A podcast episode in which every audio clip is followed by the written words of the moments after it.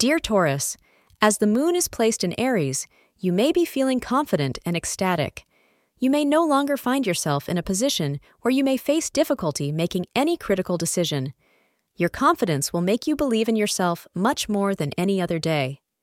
Taurus Daily Horoscope recommends focusing on your decision making abilities today and trusting your instincts. Wear forest green for positive energy and vibes.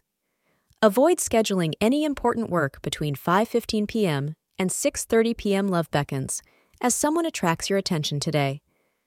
It would enable you to enter into a new world and discover new emotions which will bring excitement in your life. It would also make you realize that there is a sense of wonder when you are in love for the first time. Therefore, pursue this person and see if this relationship is more than just a fleeting attraction. Thank you for being part of today's horoscope forecast. Your feedback is important for us to improve and provide better insights. If you found our show helpful, please consider rating it. For an uninterrupted, ad free experience, simply click the link in the description. Your support helps us to continue creating valuable content. Thank you for being here and see you tomorrow.